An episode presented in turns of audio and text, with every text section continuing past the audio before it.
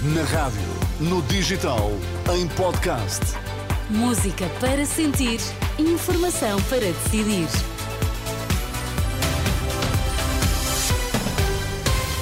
Tempo de notícias na Renascença. O que há a destacar esta hora, Miguel? É o número mais baixo de indultos desde 2019. O Presidente da República concedeu dois perdões de penas por ocasião da quadra natalícia. O PPM vai reclamar junto do Tribunal Constitucional pelo uso da designação Aliança Democrática pela coligação PSD-CDS. As notícias das seis na Renascença.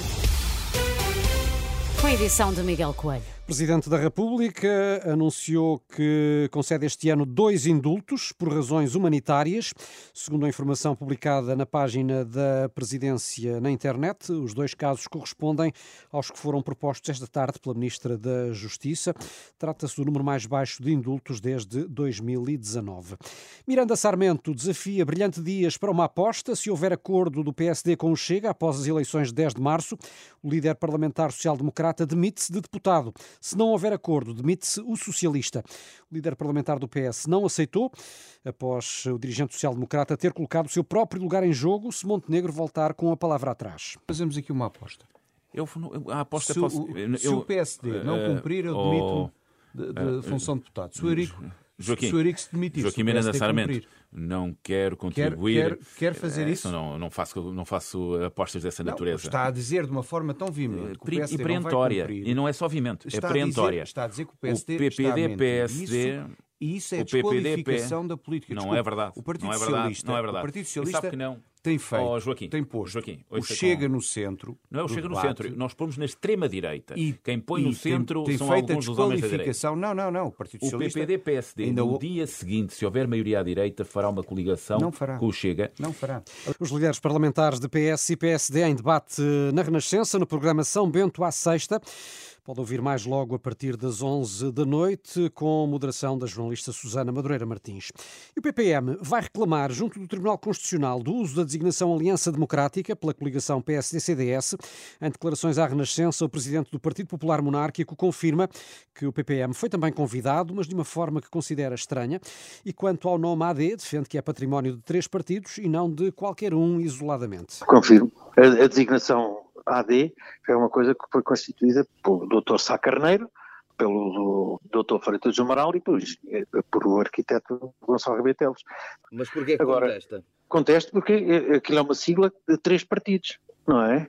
Ninguém se, não, nenhum se pode arvorar como tem toda uma marca que está, que é, que é de três partidos. E está no Portugal, Portugal podia ser uma coisa diferente, não é? E que deram uma nova esperança a Portugal, não Mas, é? Portanto... quanto sei, o PPM foi convidado a integrar a Aliança Democrática, esta Aliança Democrática. Quer dizer, é, é estranho, o, convite foi estranho, porque convidaram para nós entrarmos só com a bandeira. Quer dizer, sem fazer parte no programa, nem temos nenhum assento na Assembleia da República para defender as nossas posições. Portanto, não se justificava a gente dar uma bandeira sem sem pôr a nossa equipa a jogar. Isto é uma coisa é lógica. Vão é? contestar agora? A gente vai junto ao Tribunal Constitucional reclamar uh, exatamente essa, essa sigla, esse, esse património que, que, que, histórico, não é? Gonçalo da Câmara Pereira, do PPM, ouvido na última hora pelo jornalista Pedro Mesquita. Uma polémica que surge no dia seguinte ao anúncio uh, veiculado por PSD e CDS de que vão concorrer juntos às eleições de 10 de março sob a designação Aliança Democrática. Adivinha-se um início de ano ainda mais complicado para as grávidas da região de Lisboa, Miguel. O Hospital São Francisco Xavier, para onde vão as mulheres seguidas no Santa Maria, admite fechar alguns dias. Sim, o diretor do serviço diz que não há outra solução à vista, já que o Hospital de Santa Maria não escalou qualquer médico para fazer urgência no São Francisco Xavier em janeiro.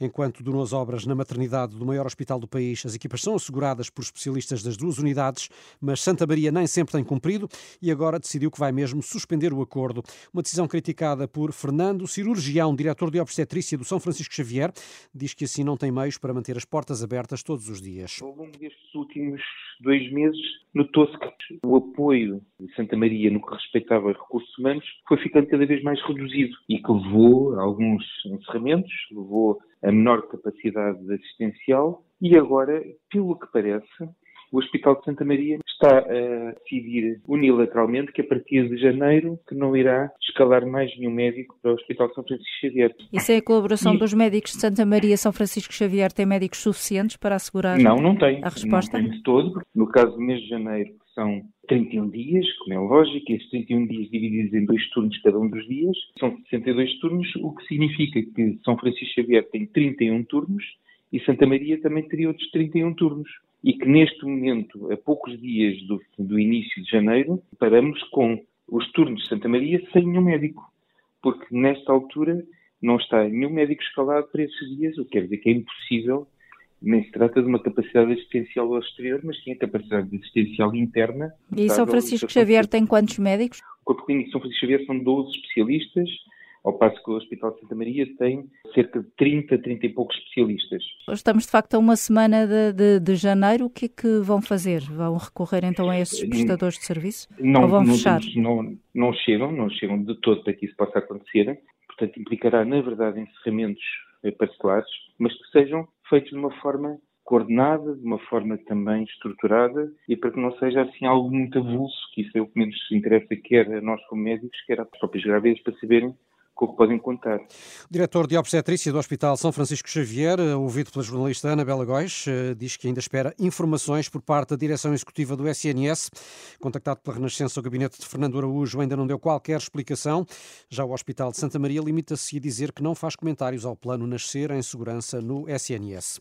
A GNR alerta para um aumento do trânsito a partir deste final de tarde, em especial nas saídas das grandes cidades, como Lisboa e Porto. Por esse motivo, reforçou a presença de militares nas estradas como disse a Renascença a Major Mafalda Almeida, porta-voz da Guarda Nacional Republicana. A Guarda Nacional Republicana, eh, nesta fase, estará particular, particularmente atenta à questão da, da sinistralidade rodoviária e dos comportamentos de risco também dos condutores, eh, nomeadamente o excesso de velocidade, a condução álcool e as manobras perigosas, se bem que eh, esperemos que todos os condutores percebam que esta esta afluência de trânsito leva a que eh, toda a gente tenha uma, uma, uma condução mais defensiva, mais cautelosa, mais atenta, porque de facto isso contribui para a redução dos índices de sinistralidade rodoviária. Recomendações da GNR, que tem na estrada a Operação Natal. No espaço de uma semana, a sinistralidade rodoviária provocou 12 vítimas mortais.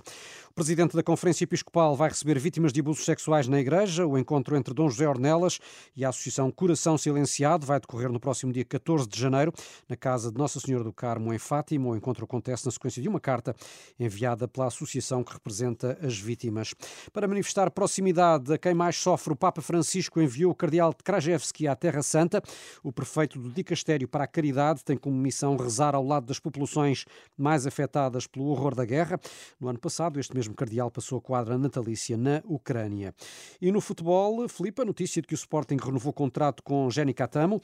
O vínculo do jogador moçambicano passa a ser válido até 2028, com uma cláusula de rescisão de 60 milhões de euros. Hum. Uma das notícias para desenvolver daqui a pouco, na edição de Bola Branca com o jornalista Luís Aresta. Certamente. São seis e oito. Boa tarde.